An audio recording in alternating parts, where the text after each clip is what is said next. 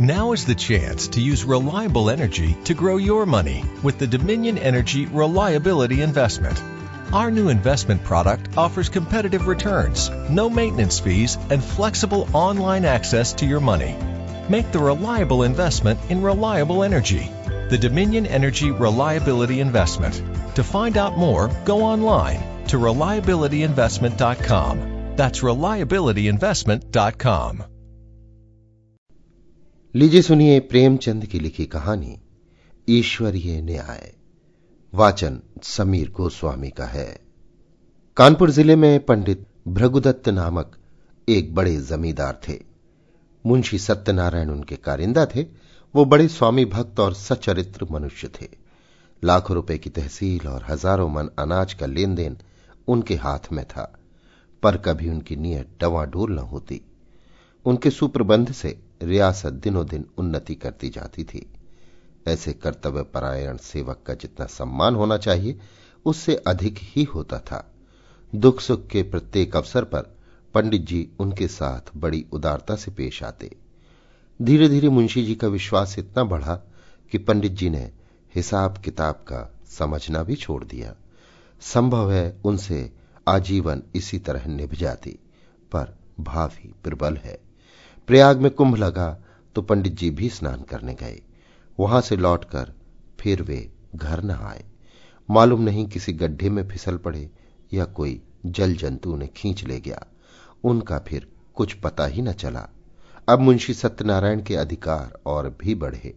एक हत भागनी विधवा और दो छोटे छोटे बच्चों के सिवा पंडित जी के घर में और कोई न था।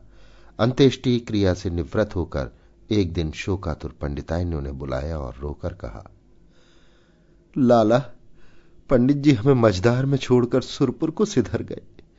अब ये नैया तुम ही पार लगाओगे तो लग सकती है। ये सब खेती तुम्हारी लगाई हुई है। इसे तुम्हारे ही ऊपर छोड़ती हूँ। ये तुम्हारे बच्चे हैं, इन्हें अपनाओ। जब तक मालिक जिए, तुम्हें अपना भाई समझते रहे। मुझे विश्वास है कि तुम उसी तरह इस भार को संभाले रहोगे। सत्यनारायण ने रोते हुए जवाब दिया, भाभी भैया क्या उठ गए? मेरे तो भाग्य ही फूट गए। नहीं तो मुझे आदमी बना देते। मैं उन्हीं का नमक खाकर जिया हूँ और उन्हीं की चाकरी में मरूँगा भी। आप धीरज रखें, किसी प्रकार की चिंता न करें। मैं जीते जी आपकी सेवा में मुँह न मोड़ूँगा। आप केवल इतना कीजिएगा कि मैं जिस किसी की शिकायत करूँ, उसे डांट दीजिएगा। नहीं तो ये लोग सिर चढ़ जाएँगे। इस घटना के बाद कई वर्षों तक मुंशी जी ने रियासत को संभाला। वो अपने काम में बड़े कुशल थे। कभी एक कौड़ी का भी बल नहीं पड़ा। सारे ज़िले में उनका सम्मान होने लगा। लोग पंडित जी को भूल सा गए। दरबारियों और कमेटियों में वे सम्मिलित होते। ज़िले के अधिकारी उन्हीं को जमींदार समझते। अन्य रईसों में उनका आदर था। पर मान वृद्धि महँगी वस्तु है और भानकुंवरी अन्य स्त्रियों के सदृश पैसे को खूब पकड़ती। वो मनुष्य की मनोवृत्तियों से परिचित न थी। पंडित जी हमेशा लाला जी को इनाम, इकराम देते रहते थे। वे जानते थे कि ज्ञान के बाद ईमान का दूसरा स्तंभ अपनी सुदशा है। इसके सिवा वे खुद भी कभी कागजों की जाँच कर लिया करते थे। नाम मात्र को ही सही, पर इससे निगरानी का डर ज़रूर बना रहता था। क्योंकि ईमान का सबसे बड़ा शत्रु अवसर है। भानकुंवरी इन बातों को न जानती थी। अतएव अवसर तथा धनाभाव जैसे प्रबल शत्रुओं के पंजे में पड़कर मुंशी जी का ईमान कैसे बेदाग बचता। कानपुर शहर से मिला हुआ ठीक गंगा के किनारे एक बहुत आज़ाद और उपजाऊ गाँव था। पंडित जी इस गाँव को लेकर नदी किनारे पक्का घाट, मंदिर, बाग, मकान आदि बनवाना चाहते थे, पर उनकी ये कामना सफल न हो सकी। संयोग से अब ये गाँव बिकने लगा। उनके जमींदार एक ठाकुर साहब थे, किसी फौजदारी के मामले में फंसे हुए थे। मुकदमा लड़ने के लिए रुपए की चाह थी। मुंशी जी ने कचहरी में ये समाचार सुना। चटपट मोल तोल हुआ। दोनों तरफ़ गरज थी। सौदा पटने में देर न लगी। बेनामा लिखा गया, रजिस्ट्री हुई। रुपए मौजूद न थे, पर शहर में साख थी। एक महाजन के यहाँ से तीस हज़ार रुपये मंगवाए गए और ठाकुर साहब को नज़र किए गए। हाँ कामकाज की आसानी के ख्याल से ये सब लिखा पढ़ी, मुंशी जी ने अपने ही नाम की, क्योंकि मालिक के लड़के अभी नाबालिग थे। उनके नाम से लेने में बहुत झंझट होती और विलंब होने से शिकार हाथ से निकल जाता। मुंशी जी बेनामा लिए असीम आनंद में मग्न भानकुंवरी के पास आए। पर्दा कराया और ये शुभ समाचार सुनाया। भानकुंवरी ने सजल नेत्रों से उनको धन्यवाद दिया। पंडित जी के नाम पर मंदिर और घाट बनवाने का इरादा पक्का हो गया। मुंशी जी दूसरे ही दिन उस गाँव में आए। आसामी नजराने लेकर नए स्वामी के स्वागत को हाजिर हुए। शहर के रईसों की दावत हुई। लोगों के नावों पर बैठकर गंगा की खूब सैर की। मंदिर आदि बनवाने के लिए आबादी से हटकर रमणीक स्थान चुना गया। यद्यपि इस गाँव को अपने नाम लेते समय मुंशी जी के मन में कपट का भाव न था, तथापि दो चार दिन में ही उनका अंकुर जम गया और धीरे धीरे बढ़ने लगा। मुंशी जी इस गाँव का आय व्यय का हिसाब अलग रखते और अपनी स्वामिनी को उसका ब्यौरा समझाने की ज़रूरत न समझते। भानकुंवरी इन बातों में दखल देना उचित न समझती थी, पर दूसरे कारिंदों से सब बातें सुन सुनकर उन्हें शंका होती थी कि कहीं मुंशी जी दगा तो न देंगे। अपने मन का भाव मुंशी जी से छिपाती थी। इस ख्याल से कि कहीं कारिंदों ने उन्हें हानि पहुँचाने के लिए षड्यंत्र न रचा हो। इस तरह कई साल गुजर गए। अब उस कपट के अंकुर ने वृक्ष का रूप धारण कर लिया। भानकुंवरी को मुंशी जी के उस मार्ग के लक्षण दिखाई देने लगे। इधर मुंशी जी के मन ने कानून से नीति पर विजय पाई। उन्होंने अपने मन में फैसला किया कि गाँव मेरा है। हाँ, मैं भानकुंवरी का तीस हज़ार करेणी अवश्य हूँ। वे बहुत करेंगी तो अपने रुपए ले लेंगी। और क्या कर सकती हैं? मगर दोनों तरफ़ ये आग अंदर ही अंदर सुलगती रही। मुंशी जी शस्त्र सज्जित होकर आक्रमण के इंतज़ार में थे और भानकुंवरी इसके लिए अवसर ढूंढ रही थी। एक दिन उसने साहस करके मुंशी जी को अंदर बुलाया और कहा, लाला जी, बरगदा के मंदिर का काम कब से लगवाइएगा? उसे लिए आठ साल हो गए। अब काम लग जाए तो अच्छा हो। ज़िंदगी का कौन ठिकाना? जो काम करना है उसे कर डालना चाहिए। इस ढंग से इस विषय को उठाकर भानकुंवरी ने अपनी चतुराई का अच्छा परिचय दिया। मुंशी जी भी दिल में इसके कायल हो गए। जरा सोचकर बोले, इरादा तो मेरा भी कई बार हुआ, पर मौके की ज़मीन नहीं मिलती। गंगा तट की ज़मीन असामियों के जोत में है और वे किसी तरह छोड़ने पर राज़ी नहीं। भानकुंवरी, ये बात तो मुझे आज मालूम हुई। आठ साल हुए, इस गाँव के विषय में आपने कभी भूलकर भी तो चर्चा नहीं की। मालूम नहीं कितनी तहसील है, क्या मुनाफा है, कैसा गाँव है, कुछ सीर होती है या नहीं? जो कुछ करते हैं, आप ही करते हैं और करेंगे, पर मुझे तो मालूम होना चाहिए। मुंशी जी संभल बैठे। उन्हें मालूम हो गया कि इस चतुर स्त्री से बाजी ले जाना मुश्किल है। गाँव लेना ही है तो अब क्या डर? खुलकर बोले, आपको इससे कोई सरोकार ना था? इसलिए मैंने व्यर्थ कष्ट देना मुनासिब न समझा। भानकुंवरी के हृदय में कुठार सा लगा। पर्दे से निकल आई और मुंशी जी की तरफ़ तेज आँखों से देखकर बोली, आप क्या कहते हैं? आपने गाँव मेरे लिए लिया था या अपने लिए? रुपए मैंने दिए या आपने? उस पर जो खर्च पड़ा वो मेरा था या आपका? मेरी समझ में नहीं आता आप कैसी बातें करते हैं? मुंशी जी ने सावधानी से जवाब दिया, ये तो आप जानती हैं कि गाँव हमारे नाम से बय हुआ है। रुपया ज़रूर आपका लगा, पर मैं इसका देनदार हूँ। रहा तहसील वसूल का खर्च, ये सब मैंने अपने पास से दिया है। उसका हिसाब किताब आय व्यय सब रखता गया हूँ। भानकुवरी ने क्रोध से कांपते हुए कहा, इस कपट का फल आपको अवश्य मिलेगा। आप इस निर्दयता से मेरे बच्चों का गला नहीं काट सकते। मुझे नहीं मालूम था कि आपने हृदय में छुरी छुपा रखी है। नहीं तो ये नौबत ही क्यों आती? खैर, अब मेरी रोकड़ और बही खाता आप कुछ न छुए। मेरा जो कुछ होगा ले लूँगी। जाइए, एकांत में बैठकर सोचिए। पाप से किसी का भला नहीं होता। तुम समझते होगे कि बालक अनाथ है, इनकी संपत्ति हजम कर लूँगा। इस भूल में न रहना। मैं तुम्हारे घर की ईंट तक बिकवा लूँगी। ये कहकर भानकुंवरी फिर पर्दे की आड़ में आ बैठी और रोने लगी। स्त्रियाँ क्रोध के बाद किसी न किसी बहाने रोया करती हैं। लाला साहब को कोई जवाब न सूझा। यहाँ से उठाए और दफ्तर जाकर कागज़ उलट पुलट करने लगे। पर भानकुंवरी भी उनके पीछे पीछे दफ्तर में पहुँची और डांट कर बोली, मेरा कोई कागज़ मत छूना, नहीं तो बुरा होगा।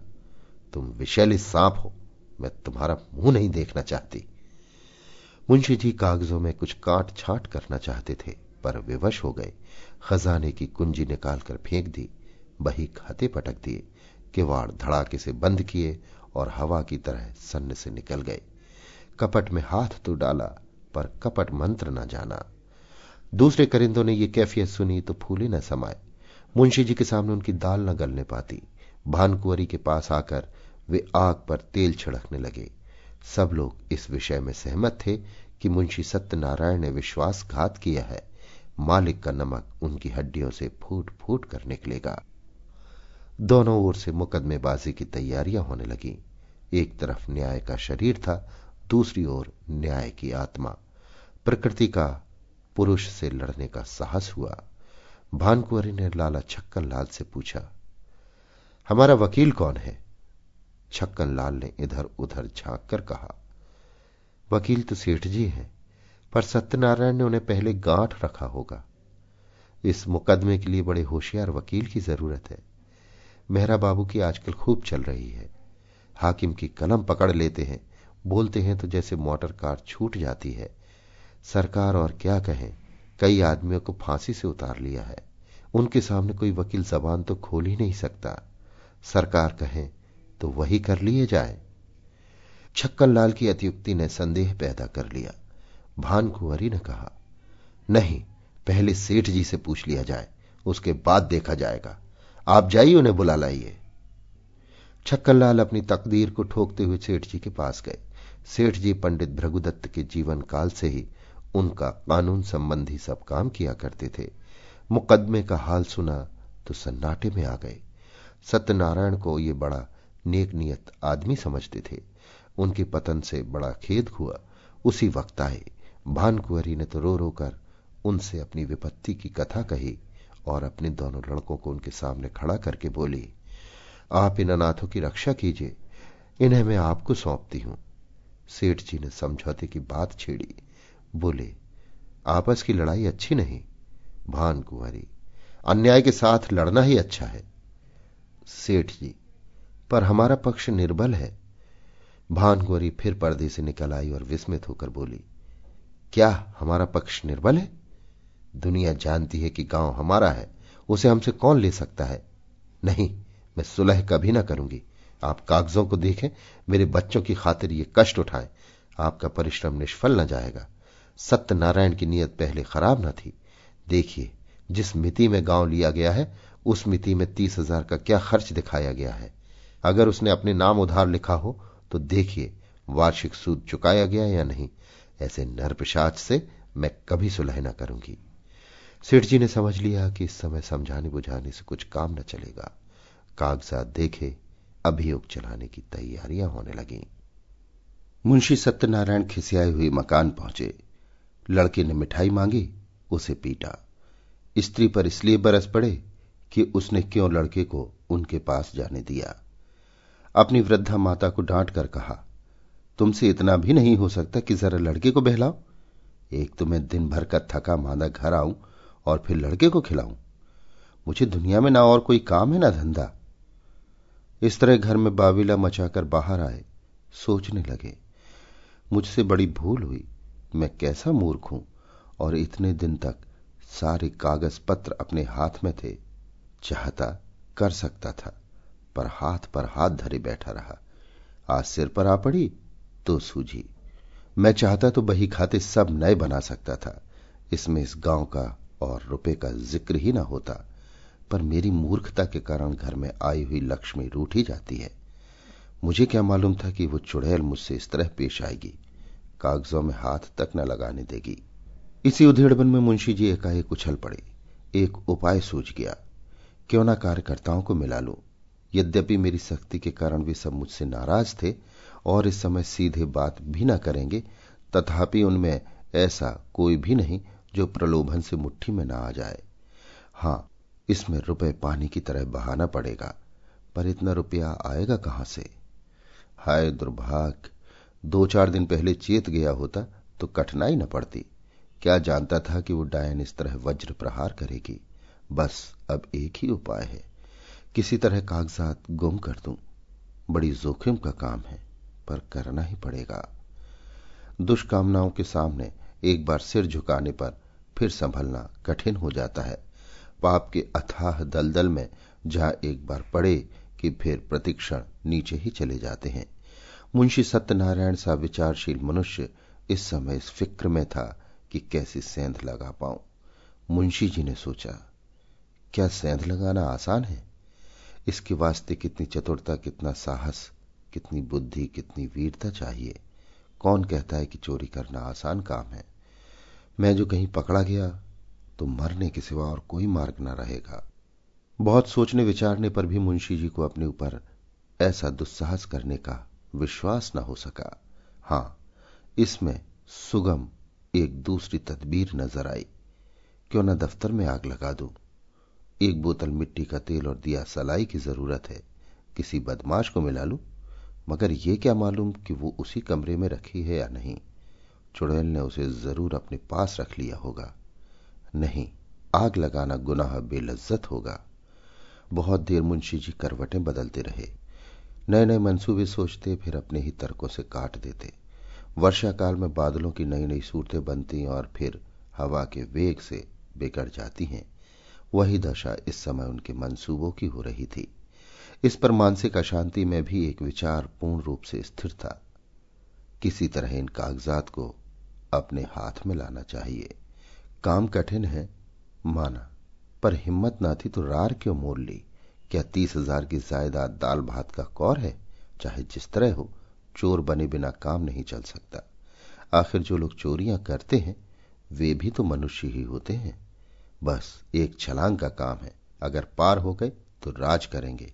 गिर पड़े तो जान से हाथ धोएँगे। रात के दस बज गए। मुंशी सत्यनारायण कुंजियों का एक गुच्छा कमर में दबाए घर से बाहर निकले। द्वार पर थोड़ा सा पुआल रखा हुआ था। उसे देखते ही वे चौंक पड़े। मारे डर के छाती धड़कने लगी। जान पड़ा कि कोई छिपा बैठा है। कदम रुक गए। पुआल की तरफ़ ध्यान से देखा। उसमें बिल्कुल हरकत न हुई। तब हिम्मत बंधी। आगे बढ़े और मन को समझाने लगे। मैं कैसा बौखल हूँ। अपने द्वार पर किसका डर और सड़क पर भी मुझे किसका डर है? मैं अपनी राह जाता हूँ। कोई मेरी तरफ़ तिरछी आँख से नहीं देख सकता। जब मुझे सेंध लगाते देख ले, नहीं, पकड़ ले, तब अलबत्ते डरने की बात है। तिस पर भी बचाव की युक्ति निकल सकती है। अकस्मात उन्होंने भानकुंवरी के एक चपरासी को आते हुए देखा। कलेजा धड़क उठा। लपक कर एक अंधेरी गली में घुस गए। बड़ी देर तक वहाँ खड़े रहे। जब वो सिपाही आँखों से ओझल हो गया, तब फिर सड़क पर आए। वो सिपाही आज सुबह तक इनका गुलाम था। उसे उन्होंने कितनी ही बार गालियाँ दी थी, लाते मारी थी, पर आज उसे देखकर उनके प्राण सूख गए। उन्होंने फिर तर्क की शरण ली। मैं मानो भंग खाकर आया हूँ। इस चपरासी से इतना डरा। मानो कि वो मुझे देख लेता, पर मेरा कर क्या सकता था? हज़ारों आदमी रास्ता चल रहे हैं, उन्हीं में मैं भी एक हूँ। क्या वो अंतर्यामी है? सबके हृदय का हाल जानता है। मुझे देखकर वो अदब से सलाम करता और वहाँ का कुछ हाल भी कहता। पर मैं उससे ऐसा डरा कि सूरत तक न दिखाई। इस तरह मन को समझाकर वे आगे बढ़े। सच है, पाप के पंजों में फंसा हुआ मन पतझड़ का पत्ता है, जो हवा के जरा से झोंके से गिर पड़ता है। मुंशी जी बाज़ार पहुँचे। अधिकतर दुकानें बंद हो चुकी थी। उनमें साण और गाय बैठी हुई जो गाली कर रही थी। केवल हलवाइयों की दुकानें खुली थी और कहीं कहीं गजरे वाले हार की हाक लगाते फिरते थे। सब हलवाई मुंशी जी को पहचानते थे, अतएव मुंशी जी ने सिर झुका लिया। कुछ चाल बदली और लपकते हुए चले। एकाएक उन्हें एक बग्घी आती दिखाई दी। ये सेठ वल्लभ दास वकील की बग्घी थी। इसमें बैठकर हज़ारों बार सेठ जी के साथ कचहरी गए थे, पर आज वो बग्घी कालदेव के समान भयंकर मालूम हुई। फ़ौरन एक खाली दुकान पर चढ़ गए। वहाँ विश्राम करने वाले साण ने समझा, वे मुझे पदच्युत करने आए हैं। माथा झुकाए पुंकारता हुआ उठ बैठा, पर इसी बीच बग्घी निकल गई और मुंशी जी की जान में जान आई। अब कि उन्होंने तर्क का आश्रय न लिया, समझ गए कि इस समय इससे कोई लाभ नहीं। खैरियत ये हुई कि वकील ने देखा नहीं, ये घाघ है, मेरे चेहरे से ताड़ जाता। कुछ विद्वानों का कथन है कि मनुष्य की स्वाभाविक प्रवृत्ति पाप की ओर होती है, पर यह कोरा अनुमान ही अनुमान है, अनुभव सिद्ध बात नहीं। सच बात तो यह है कि मनुष्य स्वभावतः पाप भीरू होता है और हम प्रत्यक्ष देख रहे हैं कि पाप से उसे कैसी घृणा होती है। एक फरलांग आगे चलकर मुंशी जी को एक गली मिली। वो भान के घर का रास्ता था। धुंधली सी लालटेन जल रही थी। जैसा मुंशी जी ने अनुमान किया था, पहरेदार का पता न था। अस्तबल में चमारों के यहाँ नाच हो रहा था। कई चमार ने बनाव सिंगार करके नाच रही थी। चमार मृदंग बजा बजा कर गाते थे। ना ही घरे श्याम घेरे आई बदरा। सोवत रहुए सपन एक देखे रामा। खुली गई नींद, ढरक गए कजरा। ना ही घरे श्याम घेरी आई बदरा। दोनों पहरेदार वहीं तमाशा देख रहे थे। मुंशी जी दबे पाँव लालटेन के पास गए और जिस तरह बिल्ली चूहे पर झपटती है, उसी तरह उन्होंने झपट कर लालटेन को बुझा दिया। एक पड़ाव पूरा हो गया, पर वे उस कार्य को जितना दुष्कर समझते थे, उतना न जान पड़ा। हृदय कुछ मज़बूत हुआ। दफ्तर के बारामदे में पहुँचे और खूब कान लगाकर आहट ली। चारों ओर सन्नाटा छाया हुआ था। केवल चमारों का कोलाहल सुनाई देता था। इस समय मुंशी जी के दिल में धड़कन थी, पर सिर धम धम कर रहा था। हाथ पाँव काँप रहे थे। सांस बड़े वेग से चल रही थी। शरीर का एक एक रोम आँख और कान बना हुआ था। वे सजीवता की मूर्ति हो रहे थे। उनमें जितना पौरुष, जितनी चपलता, जितना साहस, जितनी चेतना, जितनी बुद्धि, जितना औसान था, वे सब इस वक्त सजग और सचेत होकर इच्छा शक्ति की सहायता कर रहे थे। दफ्तर के दरवाजे पर वही पुराना ताला लगा हुआ था। इसकी कुंजी आज बहुत तलाश करके वे बाज़ार से लाए थे। ताला खुल गया। किवाड़ों ने बहुत दबी जबान से प्रतिरोध किया। इस पर किसी ने ध्यान न दिया। मुंशी जी दफ्तर में दाखिल हुए। भीतर चिराग जल रहा था। मुंशी जी को देखकर उसने एक दफे सिर हिलाया। मानो उन्हें भीतर आने से रोका। मुंशी जी के पैर थर थर काँप रहे थे। एड़ियाँ ज़मीन से उछली पड़ती थी। पाप का बोझ उन्हें असह्य था। पल भर में मुंशी जी ने बहियों को उल्टा पलटा लिखावट उनकी आँखों में तैर रही थी। इतना अवकाश कहाँ था कि ज़रूरी कागजात छांट लेते। उन्होंने सारी बहियों को समेटकर एक गट्ठर बनाया और सिर पर रखकर तीर के समान कमरे के बाहर निकल आए। उस पाप की गठरी को लादे हुए वो अंधेरी गली से गायब हो गए। तंग, अंधेरी, दुर्गंधपूर्ण, कीचड़ से भरी हुई गलियों में वे नंगे पाँव, स्वार्थ, लोभ और कपट का बोझ लिए चले जाते थे। मानो पापमय आत्मा नरक की गलियों में बही चली जाती थी। बहुत दूर तक भटकने के बाद वे गंगा किनारे पहुँचे। जिस तरह कलुषित हृदयों में कहीं कहीं धर्म का धुंधला प्रकाश रहता है, उसी तरह नदी की काली सतह पर तारे झिलमिला रहे थे। तट पर कई साधु धूनी जमाए पड़े थे। ज्ञान की ज्वाला मन की जगह बाहर दहक रही थी। मुंशी जी ने अपना गट्ठर उतारा और चादर से खूब मज़बूत बांधकर बलपूर्वक नदी में फेंक दिया। सोती हुई लहरों में कुछ हलचल हुई और फिर सन्नाटा हो गया। मुंशी सत्यनारायण के घर में दो स्त्रियाँ थीं, माता और पत्नी। वे दोनों अशिक्षिता थी। तिस पर भी मुंशी जी को गंगा में डूब मरने या कहीं भाग जाने की ज़रूरत न होती थी। न वे बॉडी पहनती थी, न मोजे जूते, न हारमोनियम पर गा सकती थी। यहाँ तक कि उन्हें साबुन लगाना भी न आता था। हेयर पिन ब्रुचेस चॉकेट आदि परमावश्यक चीज़ों का तो नाम ही नहीं सुना था। बहू में आत्मसम्मान जरा भी नहीं था। न सास में आत्मगौरव का जोश। बहू अब तक सास की घुड़कियाँ भीगी बिल्ली की तरह सह लेती थी। मूर्ख। सास को बच्चे के नहलाने धुलाने, यहाँ तक कि घर में झाड़ू देने से भी घृणा न थी। है ज्ञानांधे बहु स्त्री क्या थी, मिट्टी का लौंदा थी। एक पैसे की ज़रूरत होती तो सास से मांगती। सारांश ये कि दोनों स्त्रियाँ अपने अधिकारों से बेखबर, अंधकार में पड़ी हुई पशुवत जीवन व्यतीत करती थी। ऐसी फूहड़ थी कि रोटियाँ भी अपने हाथों से बना लेती थी। कंजूसी के मारे दाल मोट, समोसे कभी बाज़ार से न मंगाती। आगरे वाले की दुकान की चीज़ें खाई होती तो उनका मज़ा जानती। बुढ़िया खूसट, दवा दर्पण भी जानती थी। बैठी बैठी घास पात कूटा करती। मुंशी जी ने माँ के पास जाकर कहा, अम्मा, अब क्या होगा? भानकुंवर ने मुझे जवाब दे दिया। माता ने घबरा कर पूछा, जवाब दे दिया? मुंशी, हाँ, बिल्कुल बेकसूर। माता। क्या बात हुई? भानकुवरी का मिजाज तो ऐसा न था। मुंशी, बात कुछ न थी। मैंने अपने नाव से जो गाँव लिया था, उसे मैंने अपने अधिकार में कर लिया। कल मुझसे और उनसे साफ़ साफ़ बातें हुई। मैंने कह दिया कि गाँव मेरा है। मैंने अपने नाम से लिया है। उसमें तुम्हारा कोई इजारा नहीं। बस बिगड़ गई। जो मुँह में आया बकती रही। उसी वक्त मुझे निकाल दिया और धमका कर कहा, मैं तुमसे लड़कर अपना गाँव ले लूँगी। अब आज ही उनकी तरफ़ से मेरे ऊपर मुकदमा दायर होगा। मगर इससे होता क्या है? गाँव मेरा है, उस पर मेरा कब्जा है। एक नहीं, हज़ार मुकदमे चलाए, डिग्री मेरी होगी। माता ने बहू की तरफ़ मर्मांतक दृष्टि से देखा और बोली, क्यों भैया? वो गाँव लिया तो था तुमने उन्हीं के रुपए से और उन्हीं के वास्ते? मुंशी, लिया था, तब लिया था। अब मुझसे ऐसा आबाद और मालदार गाँव नहीं छोड़ा जाता। वो मेरा कुछ नहीं कर सकती। मुझसे अपना रुपया भी नहीं ले सकती। डेढ़ सौ गाँव तो हैं, तब भी हवस नहीं मानती। माँ, बेटा किसी के धन ज़्यादा होता है तो उसे फेंक थोड़ी ही देता है। तुमने अपनी नीयत बिगाड़ी, ये अच्छा काम नहीं किया। दुनिया तुम्हें क्या कहेगी?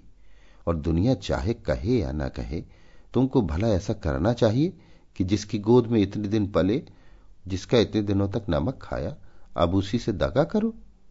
नारायण ने तुम्हें क्या नहीं दिया? मज़े से खाते हो, पहनते हो। घर में नारायण का दिया चार पैसा है बाल बच्चे हैं, और क्या चाहिए?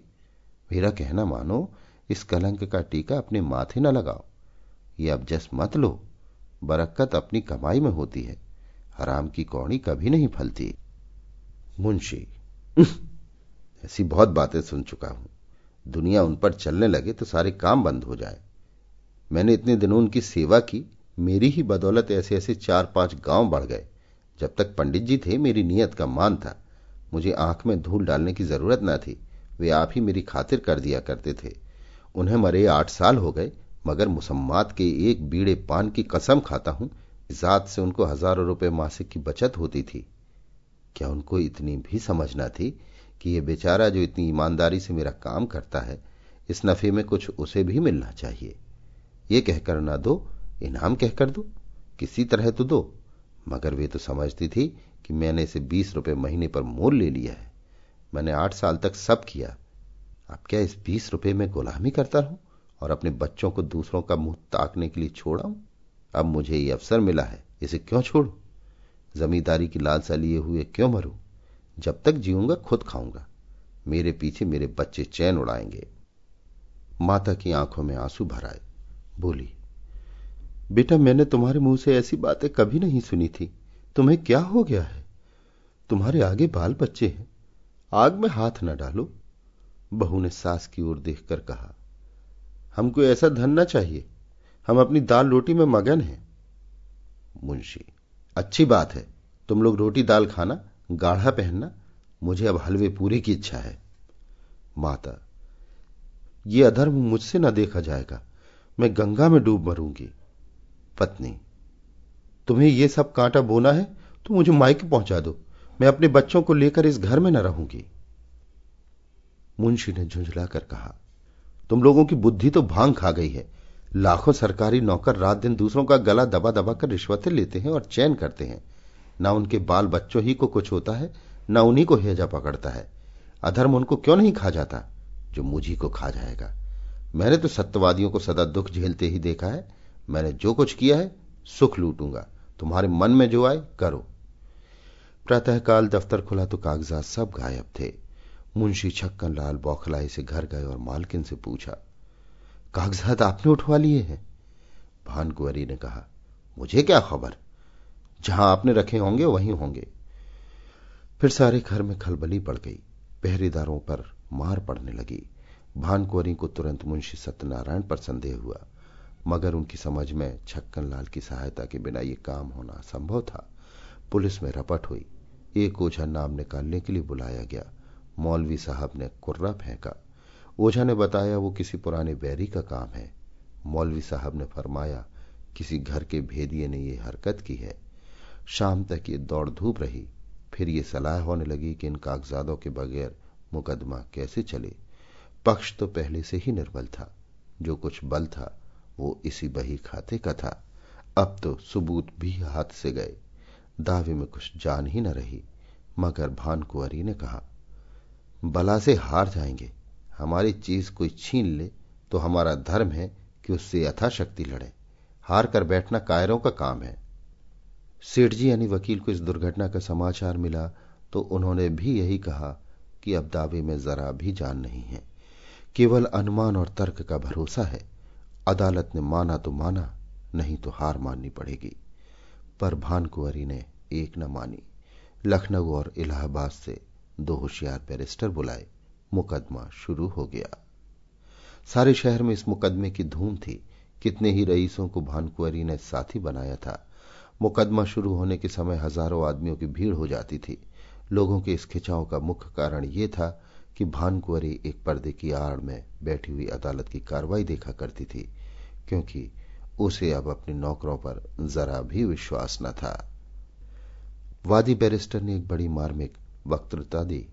उसने सत्यनारायण की पूर्वावस्था का खूब अच्छा चित्र खींचा। उसने दिखलाया कि वे कैसे स्वामी भक्त, कैसे कार्यकुशल, कैसे कर्मशील थे, और स्वर्गवासी पंडित भृगुदत्त का उस पर पूर्ण विश्वास हो जाना किस तरह स्वाभाविक था। इसके बाद उसने सिद्ध किया कि मुंशी सत्यनारायण की आर्थिक व्यवस्था कभी ऐसी न थी कि वे इतना धन संचय करते। अंत में उसने मुंशी की स्वार्थपरता, कूटनीति, निर्दयता और विश्वासघातकता का ऐसा घृणोत्पादक चित्र खींचा कि लोग मुंशी जी को गालियाँ देने लगे। इसके साथ ही उसने पंडित जी के अनाथ बालकों की दशा का बड़ा करुणोत्पादक वर्णन किया। कैसे शोक और लज्जा की बात है कि ऐसा चरित्रवान, ऐसा नीति कुशल मनुष्य इतना गिर जाए कि अपनी स्वामी के अनाथ बालकों की गर्दन पर छुरी चलाने पर संकोच न करे। मानव पतन का ऐसा करुण, ऐसा हृदय विदारक उदाहरण मिलना कठिन है। इस कुटिल कार्य के परिणाम की दृष्टि से इस मनुष्य के पूर्व परिचित सदगुणों का गौरव लुप्त हो जाता है, क्योंकि वे असली मोती नहीं, नकली कांच के दाने थे, जो केवल विश्वास जमाने के निमित्त दर्शाए गए थे। वो केवल सुंदर जाल था जो एक सरल हृदय और छल छंद से दूर रहने वाले रईस को फंसाने के लिए फैलाया गया था। इस नर पशु का अंतकरण कितना अंधकारमय, कितना कपटपूर्ण, कितना कठोर है और इसकी दुष्टता कितनी घोर, कितनी अपावन है। अपने शत्रु के साथ दया करना एक बार तो क्षम है, मगर इस मलिन हृदय मनुष्य ने उन बेकसों के साथ दगा किया है, जिन पर मानव स्वभाव के अनुसार दया करना उचित है। यदि आज हमारे पास बही खाते मौजूद होते अदालत पर सत्यनारायण की सत्यता स्पष्ट रूप से प्रकट हो जाती। पर मुंशी जी के बर्खास्त होते ही दफ्तर से उनका लुप्त हो जाना भी अदालत के लिए एक बड़ा सबूत है। शहर के कई रईसों ने गवाही दी, पर सुनी सुनाई बातें जिरह में उखड़ गईं। दूसरे दिन फिर मुकदमा पेश हुआ। प्रतिवादी के वकील ने अपनी वक्तृता शुरू की। उसमें गंभीर विचारों की अपेक्षा हास्य का अधिक था। ये एक विलक्षण न्याय का सिद्धांत है कि किसी धनाढ़ मनुष्य का नौकर जो कुछ खरीदे, वो उसके स्वामी की चीज़ समझी जाए। इस सिद्धांत के अनुसार, हमारी गवर्नमेंट को अपने कर्मचारियों की सारी संपत्ति पर कब्जा कर लेना चाहिए। ये स्वीकार करने में हमको कोई आपत्ति नहीं कि हम इतने रुपयों का प्रबंध न कर सकते थे, और ये धन हमने स्वामी ही से ऋण लिया। पर हमसे ऋण चुकाने का कोई तकाजा न करके, वो जायदाद ही मांगी जाती है। यदि हिसाब के कागजात दिखलाए जाएँ तो वे साफ़ बता देंगे कि मैं सारा ऋण दे चुका। हमारे मित्र ने कहा कि ऐसी अवस्था में बहियों का गुम हो जाना भी अदालत के लिए एक सबूत होना चाहिए। मैं भी उनकी युक्ति का समर्थन करता हूँ। यदि मैं आपसे ऋण लेकर अपना विवाह करूँ तो क्या मुझसे मेरी नवविवाहित वधु को छीन लेंगे? हमारे सुयोग मित्र ने हमारे ऊपर अनाथों के साथ दगा करने का दोष लगाया है। अगर मुंशी सत्यनारायण की नीयत खराब होती तो उनके लिए सबसे अच्छा अवसर वो था जब पंडित भृगुदत्त का स्वर्गवास हुआ था। इतने विलंब की क्या ज़रूरत थी? यदि आप शेर को फंसाकर उसके बच्चे को उसी वक्त नहीं पकड़ लेते, उसे बढ़ने और सबल होने का अवसर देते हैं तो मैं आपको बुद्धिमान न कहूँगा। यथार्थ बात यह है कि मुंशी सत्यनारायण ने नमक का जो कुछ हक था, वो पूरा कर दिया। आठ वर्ष तक तन मन से स्वामी के संतान की सेवा की। आज उन्हें अपनी साधुता का जो फल मिल रहा है, वो बहुत ही दुखजनक और हृदय विदारक है। इसमें भानुकुंवरी का दोष नहीं। वे एक गुण संपन्न महिला है, मगर अपनी जाति के अवगुण उनमें भी विद्यमान है। ईमानदार मनुष्य स्वभावतः स्पष्ट भाषी होता है। उसे अपनी बातों में नमक मिर्च लगाने की ज़रूरत नहीं होती। यही कारण है कि मुंशी जी के मृदभाषी मातातों को उन पर आक्षेप करने का मौका मिल गया। इस दावे की जड़ केवल इतनी ही है और कुछ नहीं। भानुकुंवरी वहाँ उपस्थित हैं।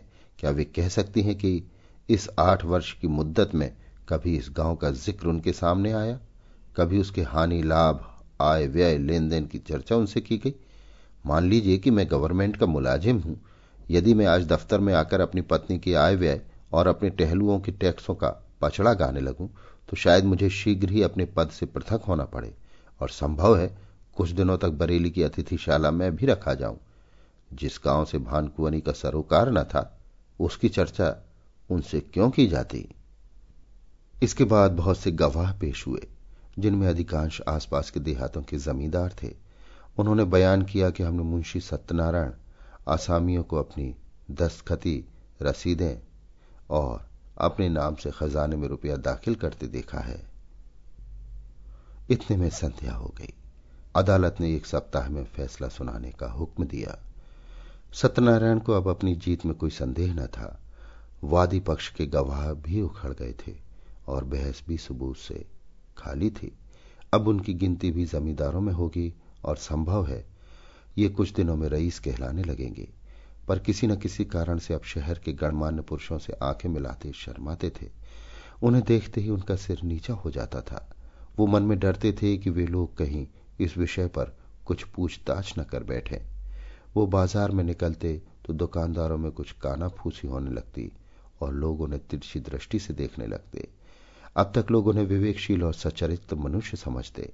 शहर के धनी मानी उन्हें इज़्ज़त की निगाह से देखते और उनका बड़ा आदर करते थे। यद्यपि मुंशी जी को अब तक इनसे टेढ़ी तिरछी सुनने का संयोग न पड़ा था, तथापि उनका मन कहता था कि सच्ची बात किसी से छिपी नहीं है। चाहे अदालत से उनकी जीत हो जाए, पर उनकी साख अब जाती रही। अब उन्हें लोग स्वार्थी, कपटी और दगाबाज कहेंगे। दूसरों की बात तो अलग रही। स्वयं उनके घर वाले उनकी उपेक्षा करते थे। बूढ़ी माता ने तीन दिन से मुँह में पानी नहीं डाला।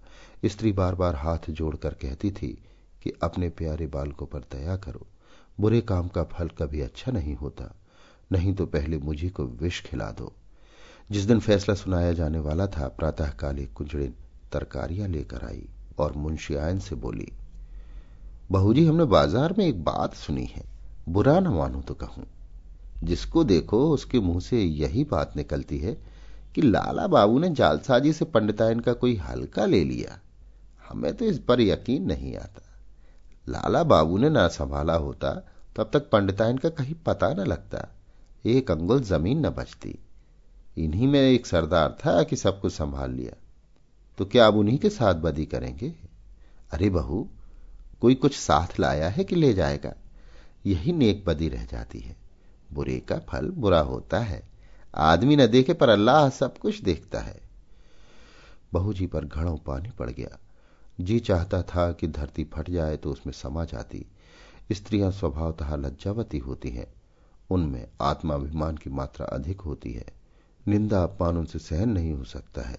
सिर झुकाए हुए बोली, बुआ, मैं इन बातों को क्या जानू? मैंने तो आज ही तुम्हारे मुँह से सुनी है। कौन सी तरकारियाँ हैं? मुंशी सत्यनारायण अपने कमरे में लेटे हुए कुंजड़िन की बातें सुन रहे थे। उसके चले जाने के बाद स्त्री से पूछने लगे, ये शैतान की खाला क्या कह रही थी? स्त्री ने पति की ओर से मुँह फेर लिया और ज़मीन की ओर ताकते हुए बोली, क्या तुमने नहीं सुना? तुम्हारा गुण गाकर कह रही थी। तुम्हारे पीछे देखो किस किस के मुँह से ये बातें सुननी पड़ती हैं। और किस किस से मुँह छिपाना पड़ता है। मुंशी जी अपने कमरे में लौट आए। स्त्री को कुछ उत्तर नहीं दिया। आत्मा लज्जा से परास्त हो गई। जो मनुष्य सदैव सर्व सम्मानित रहा हो, जो सदा आत्माभिमान से सिर उठाकर चलता रहा हो, जिसकी सुकृति की सारे शहर में चर्चा होती हो, वो कभी सर्वथा लज्जा शून्य नहीं हो सकता। लज्जा कुपथ की सबसे बड़ी शत्रु है। कुवासनाओं के भ्रम में पड़कर मुंशी जी ने समझा था, मैं इस काम को ऐसी गुप्त रीति से पूरा कर ले जाऊँगा कि किसी को कानो कान खबर न होगी, पर उनका ये मनोरथ सिद्ध न हुआ। बाधाएँ आ खड़ी हुई। उनको हटाने में उन्हें बड़े दुस्साहस से काम लेना पड़ा, पर यह भी उन्होंने लज्जा से बचने के निमित्त किया, जिसमें ये कोई न कहे कि अपनी स्वामी को धोखा दिया। इतना यत्न करने पर भी निंदा से न बच सके। बाज़ार का सौदा बेचने वाली भी अब अपमान करती हैं। कुवासनाओं से दबी हुई लज्जा शक्ति इस कड़ी चोट को सहन न कर सकी। मुंशी जी सोचने लगे, अब मुझे धन संपत्ति मिल जाएगी, ऐश्वर्यवान हो जाऊँगा, परंतु निंदा से मेरा पीछा न छूटेगा। अदालत का फैसला मुझे लोक निंदा से न बचा सकेगा। ऐश्वर्य का फल क्या है, मान और मर्यादा? उससे हाथ दो बैठा तो ऐश्वर्य लेकर क्या करूँगा? चित्त की शक्ति खोकर लोक लज्जा सहकर जन समुदाय में नीच बनकर और अपने घर में कलह का बीज बोकर ये संपत्ति मेरे किस काम आएगी? और यदि वास्तव में कोई न्याय शक्ति हो और वो मुझे इसको कृत्य का दंड दे तो मेरे लिए सिवा मुख में कालिख लगाकर निकल जाने के और कोई मार्ग न रहेगा। सत्यवादी मनुष्य पर कोई विपत्ति पड़ती है तो लोग उसके साथ सहानुभूति करते हैं। दुष्टों की विपत्ति लोगों के लिए व्यंग्य की सामग्री बन जाती है। उस अवस्था में ईश्वर अन्यायी ठहराया जाता है, मगर दुष्टों की विपत्ति ईश्वर के न्याय को सिद्ध करती है। परमात्मन, इस दुर्दशा से किसी तरह मेरा उद्धार करो। क्यों न जाकर मैं भानकुंवरी के पैरों पर गिर पड़ू और विनय करूँ कि मुकदमा उठा लो। शोक, पहले ये बात मुझे क्यों न सूझी? अगर कल तक मैं उनके पास चला गया होता तो बात बन जाती, पर अब क्या हो सकता है? आज तो फैसला सुनाया जाएगा। मुंशी जी इसी विचार में पड़े रहे, पर कुछ निश्चय न कर सके कि क्या करें। भानकुवरी को भी विश्वास हो गया कि अब गाँव हाथ से गया। बेचारी हाथ मलकर रह गई। रात भर उसे नींद न आई। रह रहकर मुंशी सत्यनारायण पर क्रोध आता था। हाय पापी, ढोल बजाकर मेरा पचास हज़ार का माल लिए जाता है और मैं कुछ नहीं कर सकती। आजकल के न्याय करने वाले बिल्कुल आँख के अंधे हैं। जिस बात को सारी दुनिया जानती है उसमें भी उनकी दृष्टि नहीं पहुँचती। बस दूसरों को आँखों से देखते हैं। कोरे कागज़ के गुलाम है। न्याय वो है जो दूध का दूध पानी का पानी कर दे। ये नहीं कि खुद ही कागजों के धोखे में आ जाए, खुद ही पाखंडियों के जाल में फंस जाए। इसी से तो ऐसी छली, कपटी, दगाबाज और दुरात्माओं का साहस बढ़ गया है। खैर, गाँव जाता है तो जाए, लेकिन सत्यनारायण, तुम शहर में कहीं मुँह दिखाने लायक भी ना रहे। इसी ख्याल से भानकुवरी को कुछ शांति हुई। शत्रु की हानि मनुष्य को अपने लाभ से भी अधिक प्रिय होती है। मानव स्वभाव ही कुछ ऐसा है। तुम हमारा एक गाँव ले गए। नारायण चाहेंगे तो तुम भी इससे सुख ना पाओगे। तुम आप नरक की आग में चलोगे तुम्हारे घर में कोई दिया जलाने वाला न रह जाएगा। फैसले का दिन आ गया। आज इजलास में बड़ी भीड़ थी। ऐसे ऐसे महानुभाव उपस्थित थे जो बगलों की तरह अफसरों की बधाई और विदाई के अवसरों में ही नज़र आया करते हैं। वकीलों और मुख्तारों की पलटन भी जमा थी। नियत समय पर जज साहब ने इजलास सुशोभित किया। विस्तृत न्याय भवन में सन्नाटा छा गया। अहलमद ने संदूक से तजवीज निकाली। लोग उत्सुक होकर एक एक कदम और आगे खिसक गए। जज ने फैसला सुनाया। मुद्दई का दावा खारिज। दोनों पक्ष अपना अपना खर्च सह ले। यद्यपि फैसला लोगों के अनुमान के अनुसार ही था, तथापि जज के मुँह से उसे सुनकर लोगों में हलचल सी मच गई। उदासीन भाव से फैसले पर आलोचनाएँ करते हुए लोग धीरे धीरे कमरे से निकलने लगे। एकाएक भानकुवरी घूंघट निकाले इजलास पर आकर खड़ी हो गई। जाने वाले लौट पड़े। जो बाहर निकल गए थे, दौड़कर आ गए और कौतूहलपूर्वक भानकुवरी की तरफ़ ताकने लगे। भानकुवरी ने कंपित स्वर में जज से कहा सरकार यदि हुक्म दे तो मैं मुंशी जी से कुछ पूछूँ? यद्यपि ये बात नियम के विरुद्ध थी, तथापि जज ने दयापूर्वक आज्ञा दे दी। तब भानकुवरी ने सत्यनारायण की तरफ़ देखकर कहा लाला जी सरकार ने तुम्हारी डिग्री तो कर ही दी, गाँव तुम्हें मुबारक रहे। मगर ईमान आदमी का सब कुछ है। ईमान से कह दो, गाँव किसका है? हज़ारों आदमी ये प्रश्न सुनकर कौतूहल से सत्यनारायण की तरफ़ देखने लगे। मुंशी जी विचार सागर में डूब गए। हृदय में संकल्प और विकल्प में घोर संग्राम होने लगा। हज़ारों मनुष्यों की आँखें उनकी तरफ़ जमी हुई थी। यथार्थ बात अब किसी से छिपी न थी। इतने आदमियों के सामने असत्य बात मुँह से न निकल सकी। लज्जा से जबान बंद कर ली। मेरा कहने में काम बनता था। कोई बात न थी, किंतु घोरतम पाप का दंड समाज दे सकता है। उसके मिलने का पूरा भय था। आपका कहने से काम बिगड़ता था। जीती जिताई बाजी हाथ से निकली जाती थी। सर्वोत्कृष्ट काम के लिए समाज से जो इनाम मिल सकता है, उसके मिलने की पूरी आशा थी। आशा के भय को जीत लिया। उन्हें ऐसा प्रतीत हुआ जैसे ईश्वर ने मुझे अपना मुख उज्जवल करने का ये अंतिम अवसर दिया है। मैं अब भी मानव सम्मान का पात्र बन सकता हूँ। अब अपनी आत्मा की रक्षा कर सकता हूँ। उन्होंने आगे बढ़कर भानकुवरी को प्रणाम किया और कांपते हुए स्वर से बोले, आपका हज़ारों मनुष्यों के मुँह से एक गगन स्पर्शी ध्वनि निकली। सत्य की जय। जज ने खड़े होकर कहा यह कानून का न्याय नहीं, ईश्वरीय न्याय है। इसे कथा न समझिएगा, ये सच्ची घटना है। भानकुवरी और सत्यनारायण अब भी जीवित हैं।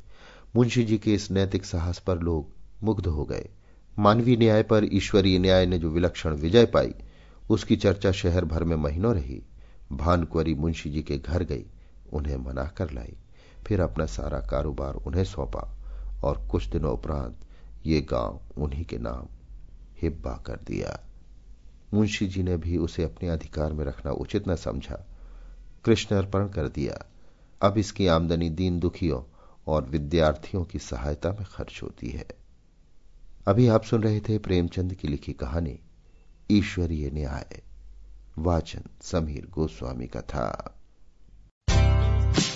Derek is the new superintendent in a large unified school district.